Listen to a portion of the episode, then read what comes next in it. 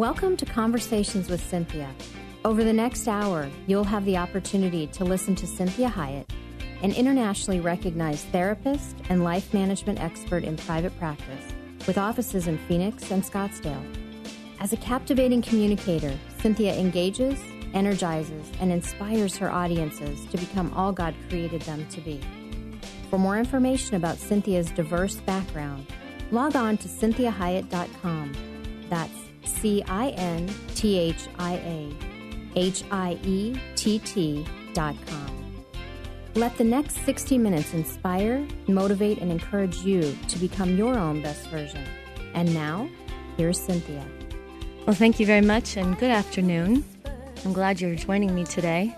This is Cynthia Hiett with Conversations with Cynthia, and today we are going to be talking about the top relationship killers. Because usually I talk about all the things that make a relationship better and how to heal relationships ourselves and healing our relationship with God, these types of things. But today I'm going to take it from the other direction. I'm going to tell you what kills relationships. Sometimes it helps if we understand them in both ways. So, one of the biggest things that is happening in, in, today's culture is that we really are not understanding the difference between gender and the the stark differences in how we process information, how we communicate differently, how we perceive things differently, um, and we also don't always understand temperament, which is um, whether you're an extrovert or an introvert, whether you make decisions based more on thinking, whether you make them based more on feeling, um, the information that's important to you. These types of temperament differences also have a great great amount of, of positive effect or negative effect on a relationship. So if I'm not understanding someone's gender or temperament, then many times I'm going to see those things as dysfunction or I'm going to be taking those things personally. And in previous shows we've talked a lot about gender and the differences between the genders and and understanding the opposite sex. And so if I don't respect and understand or accept gender and the differences, or I don't respect and understand temperament differences, then what's going to happen is that relationship is going to go um, in a downward downward spiral unnecessarily, and we're going to get a lot of hurt feelings and a lot of disappointments. The other thing that we need to do is also respect love languages, and and there's a very famous book, uh, The Five Love Languages by Gary Chapman, which is a very useful book when I do any of the marriage counseling or couples counseling that I do. And so when it comes to love languages, if I am not understanding what someone's primary love language is, and I just love them the way I want to be loved, well, they're going to be, I'm going to be creating a deficit in their life, and I'm going to have to work a lot harder. So when I talk about love languages with people, I remind them that if, if your partner's love language is acts of service, and your love language is gifts or affection, and so all you want to do is give them gifts, well, they can still interpret it as love because you're trying to be loving, but it isn't going to really fill up that love tank. I'm going to have to do a lot more other things just to give them a little bit of what they need. Versus if I just say their their love language is quality time, I'm just going to do that one. I don't even have to worry about any of the other ones. I'll just do quality time. You will have so much more bang for your buck if you want to think of it that way. So then another one, and the next one is not letting your partner, mate, spouse, children, friends, colleagues be God's problem. You can't you just don't you, just don't enjoy the person because there's so many things about them that you want to change. And you spend too much time worrying about what's going on with them and whether or not they're going to change or whether you're seeing change instead of just enjoying that person and letting it be God's problem. That it really is that person really is God's problem, it's not your problem you have enough of your own problems, right? And the more that I focus on me in dealing with me and mastering self, the better I'm going to be able to manage their dysfunction or idiosyncrasies or foibles. So we want to respect gender, temperament, love languages. We also want to make sure that we're letting this, these people in our life be God's problem and that we are majoring in the majors and not in the minors. So another relationship killer is being controlling. And many times controlling people usually are fear-based people. So if you think about why would someone want to control? Well, the control is trying to provide security and safety for yourself emotionally, maybe financially, socially, whatever that may be. But when we get externally focused and we are trying to get all the ducks lined up, then those control issues can be very stifling to the other person. They can also be very hurtful because many times with control comes judgment. So we want to really be careful about those tendencies we have to want to externally control those things so that we feel better. Instead of saying, where can I, what can I do about me? Is there something about me that I need to be controlling? So another one is like we were saying with the control issue is focusing all on the externals and not addressing my own internal world. So when I am doing all the externals, then I don't have to focus on me and I don't have to deal with me. I just focus on people, places, and things. So, how my house looks, how my husband looks, how my children are acting, where I'm working, how they're representing me. And it all becomes this external focus so that I don't have to do the internal job. And remember the saying that I gave you if you don't do the internal work, the external won't work. So remember, you have to do the internal work for the external world to work. So, again, another relationship killer that ties into this internal world is that I'm not working on my own issues. So, I'm having no personal growth. So, one of the ways I can kill a relationship is I'm not growing. Because this is how people grow apart, because there's nothing new to share with one another. There's nothing attracting them to one another anymore. Because the most attractive people are dynamic people that are growing and changing and evolving and, and pursuing being their own best version. And so these are the people that are in process, and we see they're in process. And we see that they are taking their own process very seriously. And so they're doing their own internal work, which means that every time I interact with them, there are new things to share because they continue to become a new person every day. Not that the old one isn't necessarily there, but what they're doing is they're constantly evolving and they're in a process of change, which makes for a much more exciting person. So, another one is not dealing with stress and the subsequent reactions spiritually, physically, and emotionally. So, our world is very, very stressful. And I know that I have my own issues with stress and we are have very busy lives and very uh, uh, many responsibilities and m- so much pressure that the world puts on us and that we then also put on ourselves. So if we don't learn how to handle stress and handle it appropriately, then it's going to change me.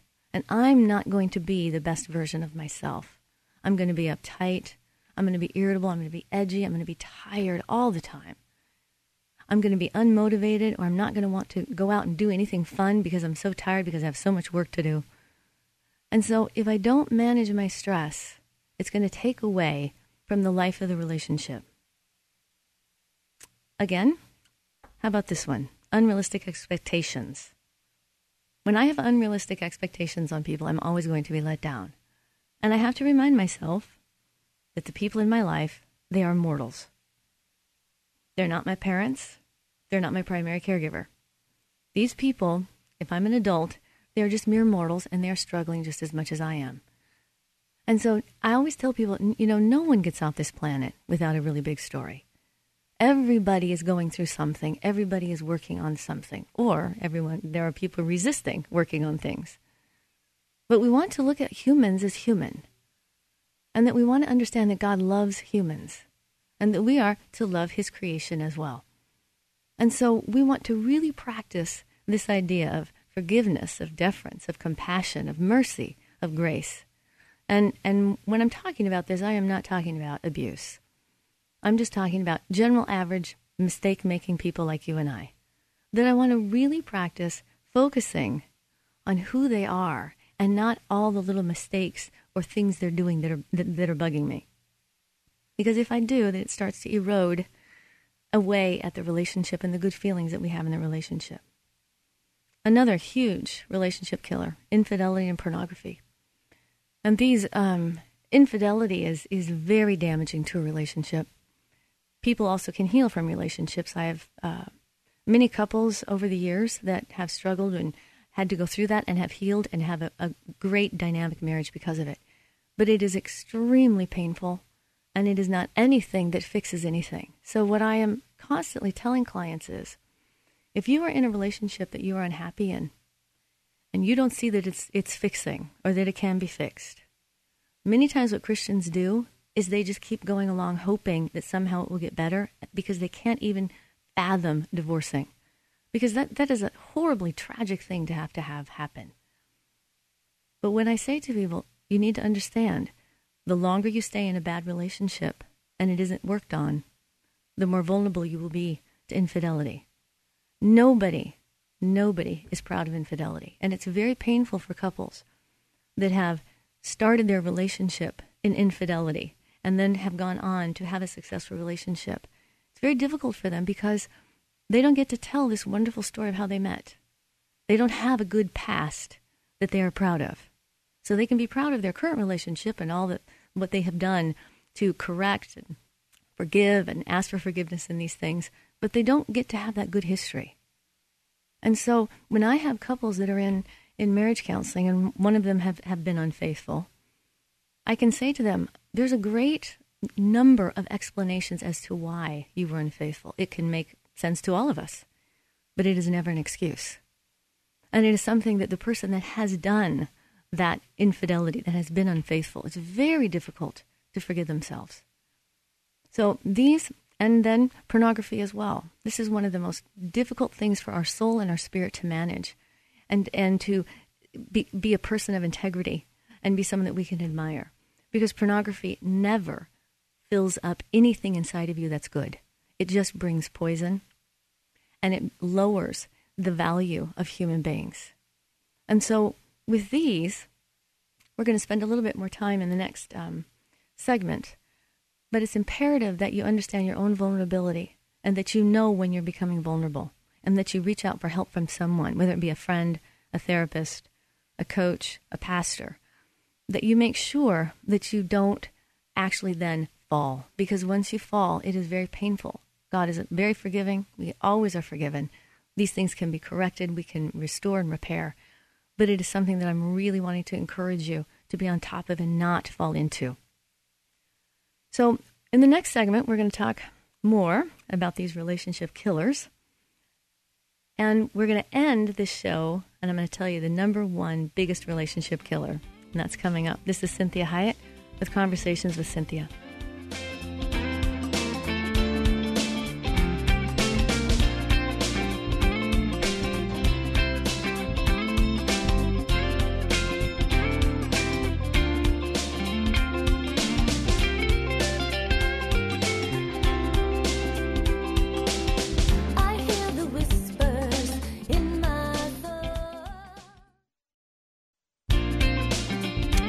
Good afternoon. This is Cynthia Hiett with Conversations with Cynthia.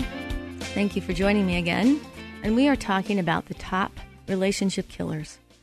And in the first segment, we talked some about if I don't accept that there are gender differences, if I don't learn and educate myself on temperament differences and uh, gender differences, if I don't understand uh, love languages and how those work in relationships, if I am doing controlling things or am I being a controlling person, if I'm not working on my own issues, so I'm, I'm having no personal growth, if I'm not dealing with my stress well, if I have unrealistic expectations, and then we la- uh, the last one we talked about was infidelity and pornography and the danger of those and how very, very serious that is.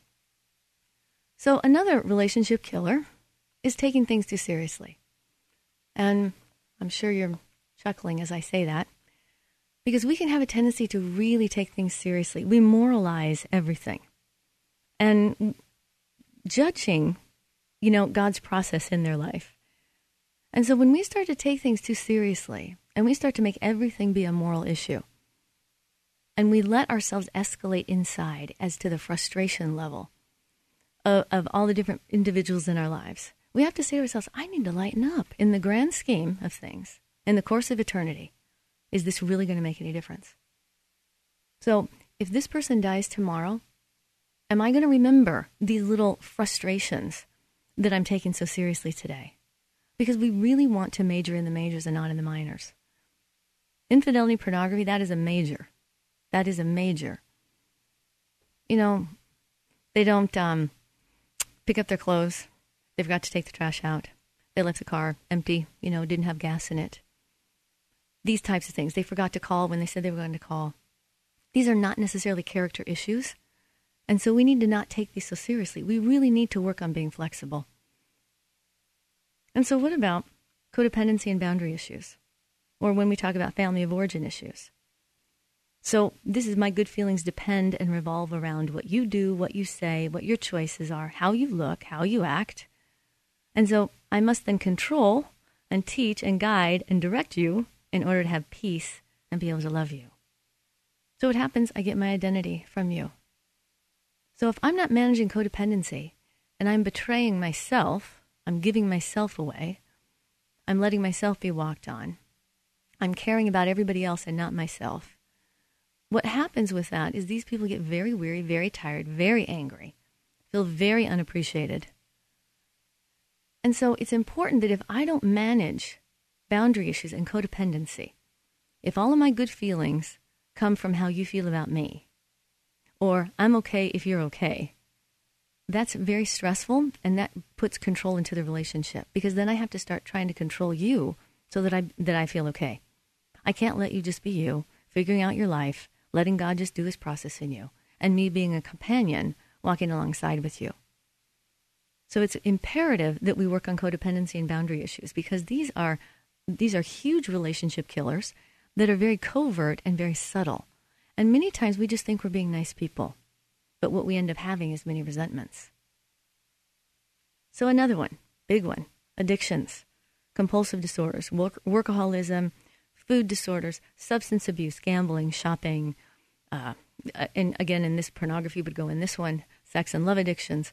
These types of all these types of behaviors or um, self medicating ways of dealing with life are going to take energy from the relationship if you have an addiction, what happens is you kind of have a third person in the relationship with you. So you've got yourself, your partner, yourself, your children, yourself, your coworkers, but there's always this third person that comes with you, and that's the addiction. And those addictions take a lot of time, a lot of money, a lot of energy, and a lot of emotion. And they are very stressful and they are very draining. And so this is something that has been around since the beginning of time. God is very, very aware of addictions. He understands them completely. He is not angry with us for them. And one of my favorite verses is um, Psalms uh, 69:33. I believe it says, "He does not despise his captive people, and he hears the cries of the needy." And so he understands how we become in bondage to things. He understands that we have an enemy that is seeking to devour us, seeking to kill, to steal, destroy us. And so he has great compassion so when you're struggling with an addiction, it's imperative that you do get some help because these are not things that you can do on your own. If you could do them on your own, you already would have. And so we want to always remove all the shame from addictions because the more shame that you place on yourself, the more self condemnation that you place on yourself, the worse that addiction is going to become. Because the worse you feel, the more you're going to need to self medicate. So this is imperative that you do not shame yourself and you realize you're just a normal, regular, average, ordinary person that struggles with what normal, average, regular, everyday people struggle with. Assertiveness issues. This is another relationship killer. So, if I haven't dealt with my codependency, I then avoid healthy conflict and, and confrontation. This is me not doing me. So it's like I'm a non person and I abandon the relationship, even though I'm physically there. So my partner ends up having to do both sides of the relationship for me because I don't want to make any confrontation. I don't want to have conflict. I just want to do the right thing. I don't want to be in trouble. I always want you, I don't want you to be mad at me. I don't want to let you down. So what happens is I'm not a vibrant person any longer in the relationship because I am basically just letting you tell me what needs to be done, letting you tell me how I need to feel, and then I'm secretly going to become resentful. And so this is something as simple as not volunteering information, and the other has to work hard to have a conversation. This is this passive aggressive um, way of interacting. Or I'm unwilling to assert myself in healthy ways, so I let things build up and then I explode. So over one little tiny thing, you know, they didn't turn the dishwasher on and you lose it. So it's important that we understand assertiveness and that we learn how to do healthy assertiveness. And if you go um, I think you can go to my website, and there are many shows um, that are on assertiveness, and I think it's I think it's even called assertiveness. So, The next one is, again, another another me not doing me, and this is in the area of self care. Because I won't deal with me, because I'm not doing me, my spouse and my friends, my family, the government, whoever has to take care of me, because I'm not taking care of me. See, if I allow for abuse in my internal home, in my internal world, then how am I prepared for the world of abuse and heartache outside of me? You know, have you heard the saying, hurt people hurt people?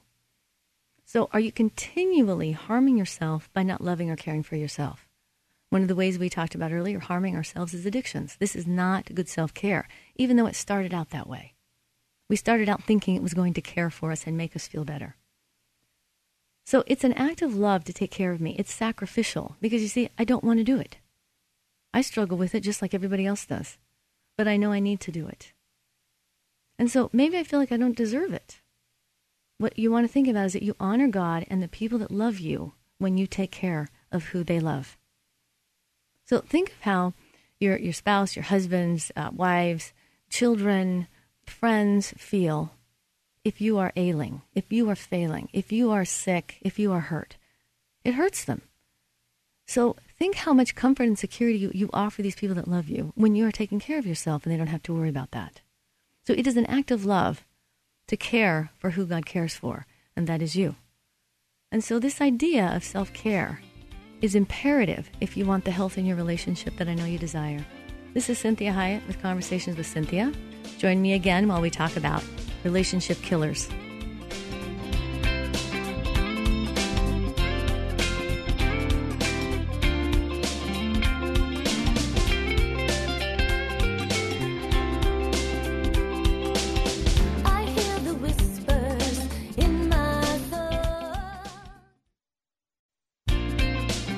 Thank you for joining me again. This is Cynthia Hiett with Conversations with Cynthia, And today we are talking about relationship killers, the top relationship killers. And so in the last two segments, we talked about several things, all the way from if I don't understand gender and temperament, um, un- if I don't understand and accept or respect love languages, if I'm being controlling, if I'm not wor- working on my own issues, if I'm not dealing with stress, if I don't know how to practice healthy assertiveness, if I have addictions or compulsive disorders. This, these things kill relationships. Pornography, infidelity, we talked about that. And this last one that we just ended this the last segment on was the me not doing me, me not taking care of me. And so I want to give you an example of how powerful it is when people take care of other people and how difficult sometimes it is when we need to take care of ourselves and the lengths we may need to go to take care of ourselves because it is not fun to do. This is about you and I being our own best parent, our own best caregiver. Because you see, God gave you to you to take care of you for Him.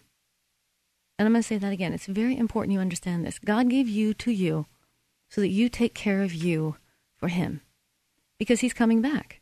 And I often use this example of my little dog, Jackson, who is very cute little dog. He's not very intelligent, he's not very smart but he's very, very sweet.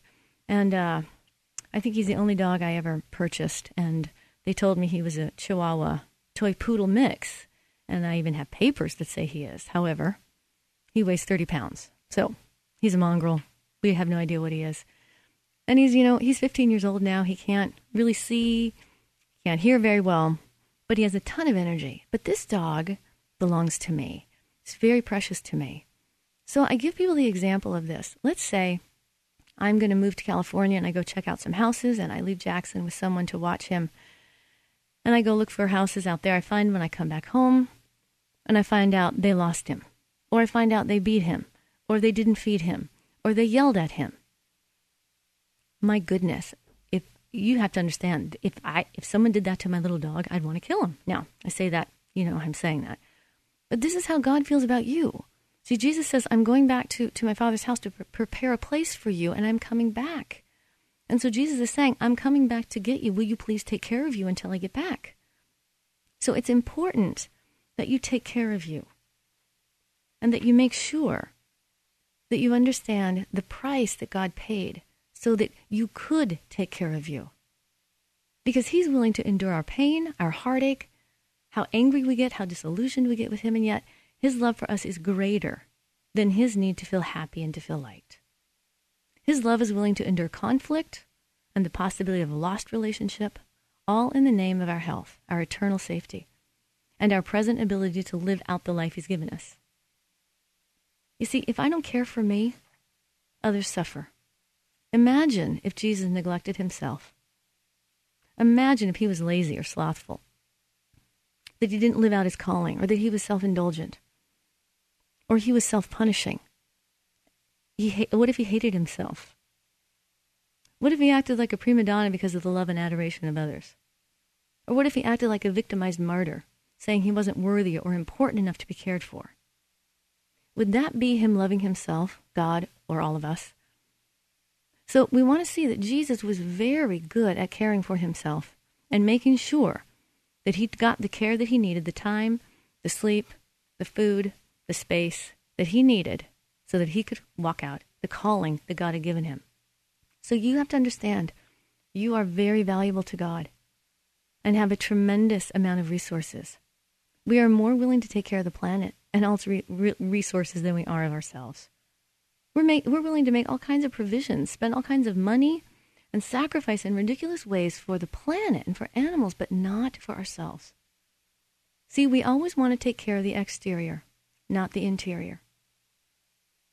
So think of it this way don't you love it when people that you love love when don't don't you love it when when people that you love love people that you love you know it's like if people love my husband, I just think, oh, that makes me feel so happy because I love him.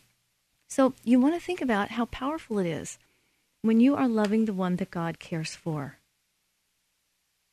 So if I don't love and care for myself, this is truly more sinful because this way I'm neglecting and harming and abusing someone that God died for. So I need to be taking care of his creation. And this is imperative that I remind myself that God wants me to care for the one he cares for. So remember, he gave you to you so that you could care for him for you and give that back to God.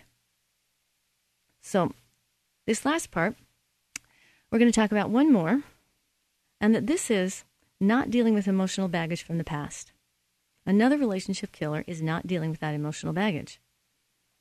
Because if it's not dealt with, it takes energy from the from the relationship. We're going to finish this up in the last segment. This is Cynthia Hiett with Conversations with Cynthia.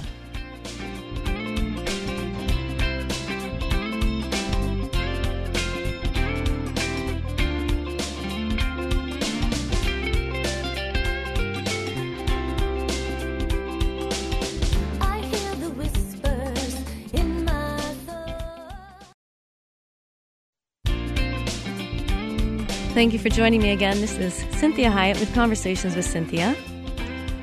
And we are talking today about top relationship killers. And as we go into this, this final part of the show, I'm going to reiterate a little bit more, maybe some of the really majors. And that would be not respecting gender differences or temperament differences. That would be having controlling issues.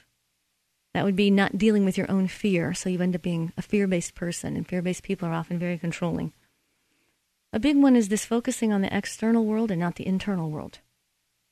Not dealing with stress well, having unrealistic expectations, taking things too seriously, we're moralizing everything. Infidelity, pornography, huge relationship killers.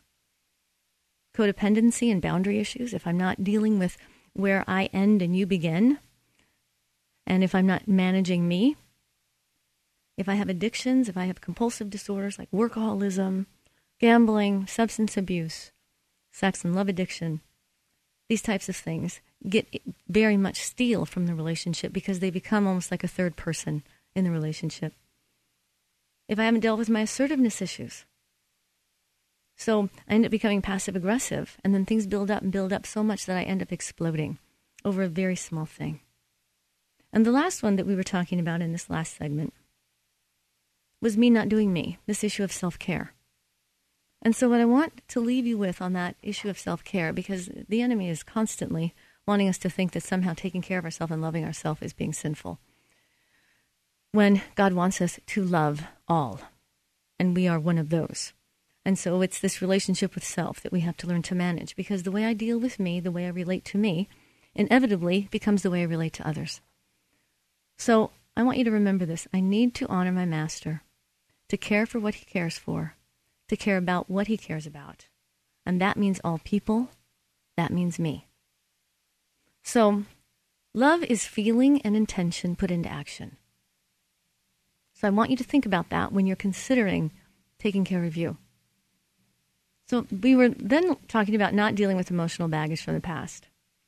And that if this is not dealt with, it takes energy from you and from the relationship. It ends up bringing your past into your present, and then that alters your future. So we really want the past to be the past. We want all those relationship uh, interactions or hurts or offenses, wh- whoever it was with, whether it's a colleague, um, a boss, children, people from when you were in high school, boyfriends, girlfriends, uh, brothers, sisters, whatever the, the emotional baggage and hurt is, we need to have that be dead so that it really is the past, that there's no energy around it, so that we have a memory and it's just, as, it's just our facts. Instead of remembering it and having a flood of feelings that come with it, that always indicates that there's some emotional baggage that needs to be resolved. So, another one, not practicing the habit of forgiveness. This is a very big one. This is we need to keep our list very short. And so I want to be on an ongoing basis practicing forgiveness.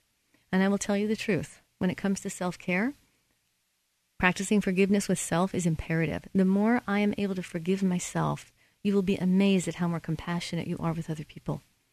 Because remember, what goes on in your internal world is what comes on out in the external world. So, how about not learning healthy relationship skills or healthy communication skills? I need to be able to learn to communicate and communicate who I am because truly, as an adult, it is my job to help you understand me. It is not your job to understand me. That's what we do for children. They don't understand themselves. So we work really hard at understanding them.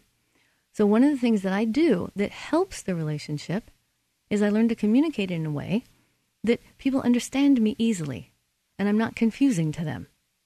So that if I am, I take responsibility for it and I do everything I can to try to undo that. That doesn't mean that we're not to truly seek understanding each other. But it's important that I learn how to healthfully, communicate who I am and what my feelings are. So, another one time. Relationships require time. Think about God being with us always, how much time He gives us. And so we can't be loving and in a love relationship and not spend any time because relationships require time. Here's another one not being an adult. Adults know how to get along. So many times with uh, when I'm doing relationship counseling, sometimes I'll have to say to two grown adults, you know how to get along, get along. Because we kind of give ourselves license to just be whoever we feel like we are, say whatever we need to say, act however we need to act, and then just expect that person to get over it. This is what we do for small children. We don't expect them to have self control.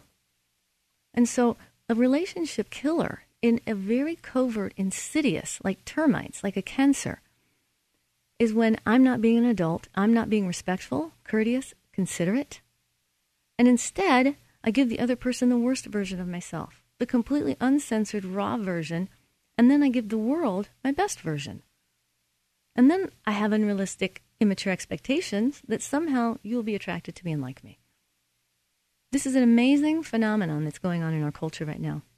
So you have to understand they still may love you, but they might not enjoy you as a primary relationship. Because it's up to me. If I want people to like me, I need to be likable. And so it's imperative that I understand if I don't want to kill that relationship, I need to be in charge of myself. One of the best ways to help a relationship is simply be polite. I've had some couples where I've had to say to them, We are not working on any issues until I can get the atmosphere in your home changed. I want you to talk about no issues. I simply want you to be polite at home. That's it. I want you to use polite language like you would to a stranger. And you would be amazed at how much that helps the atmosphere of their home. So, another one not keeping confidences. This is very damaging to relationships and kills relationships. Is when I am exposing weaknesses, taking advantage of them, and I'm not being a safe place, a safe person for my partner, my spouse, my children, my friends, that in public I'm teasing them about weaknesses they have. And I'm thinking that it's funny. See, these, are not, these, these types of things, these kind of snide, sarcastic ways of interacting with people, tear down things. Even if they're clever, if there's an element of sardonic um, humor, then it tears people up, it tears them down, and it causes them to have to be more protective and defensive when they're around you. So it's important that if we want people to enjoy confidence with, then we need to be a safe person. All right. So, lastly, out of all the relationship killers, the number one, this is how it can be summed up. The biggest relationship killer of all is simply selfishness. This is, I don't have to monitor or parent myself. I don't have to control myself. My words, my actions, my emotions, I have no shame. I am shameless. I want things immediately, and if I'm not happy, someone's going to pay. Because I just want to be happy and liked all the time. So it's not about how I affect you, it's all about how you affect me. And you are to manage my internal world. This is what selfish people are like. This is what God abhors. This is the antithesis of God. And so when we are wanting relationships to be successful, we can know that if we bring selfishness into it, we are already now sinking the ship. That's essentially what we're doing. We're poking holes in the bottom of the ship. We're taking big holes out of the sides of it, and it's going to sink. Because selfishness is a cancer, and it eats away at the relationship. And people that are selfish also causes them to be unhappy. And the more unhappy they are, they have a tendency to spread it around. So selfishness is the biggest killer of all. And this is placing concern with oneself or one's own interests above the well being or the interest of others. And this is where it's important that if you have codependency issues, assertiveness issues, self care issues, those, those areas get very confusing to people when I talk about selfishness because they don't want to be selfish. And so it takes some time to untangle that and unwind that a little bit. What I want you to know if you're practicing the love chapter with yourself, if you're receiving that, that love from God, you're giving that to yourself, you are going to have so much to give to others. It won't be nearly as complicated.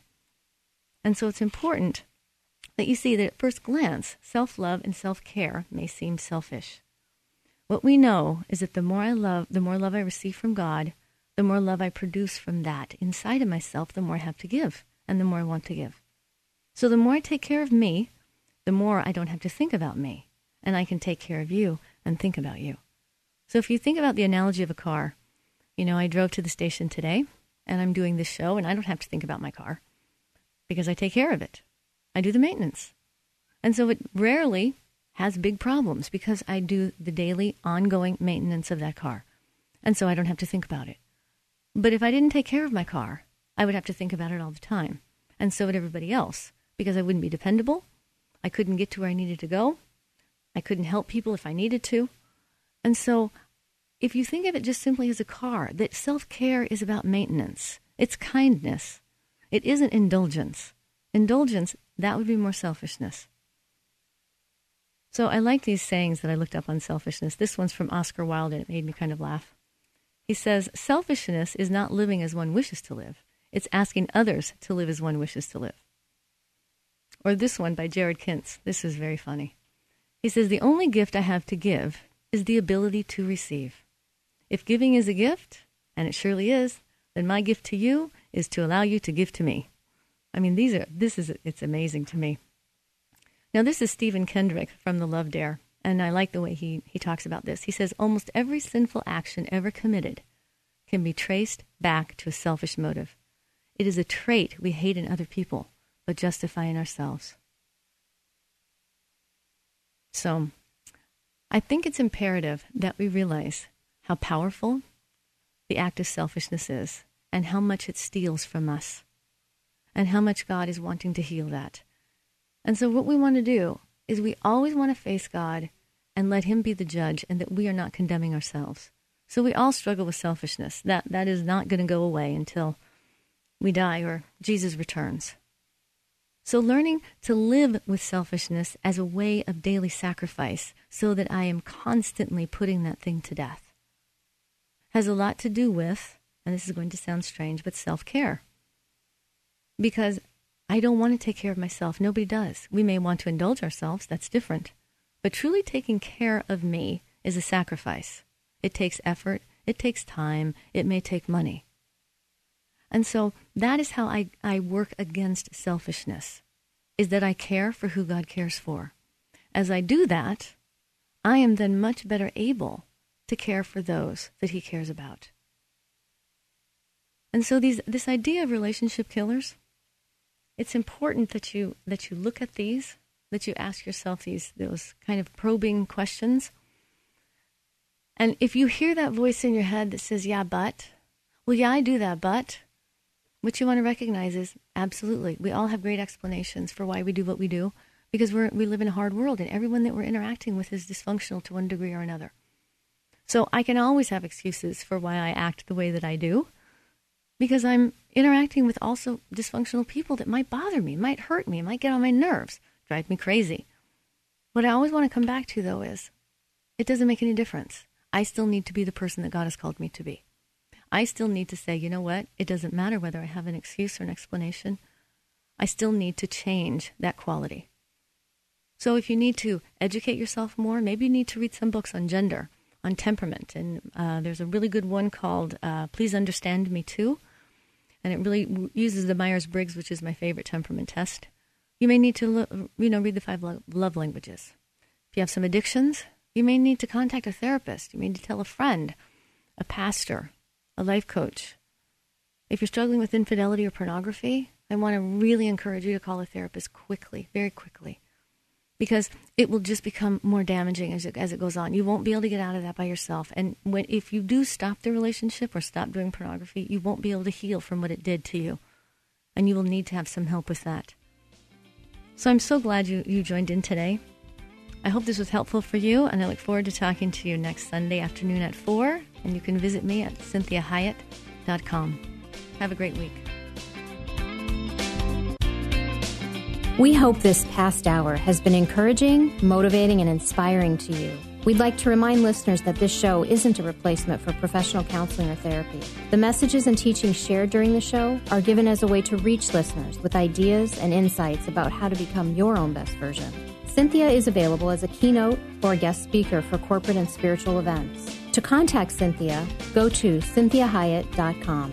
If you missed any part of this program, you can hear a replay anytime at kpxq1360.com. Join us again next Sunday at 4 p.m. for Conversations with Cynthia on 1360 KPXQ.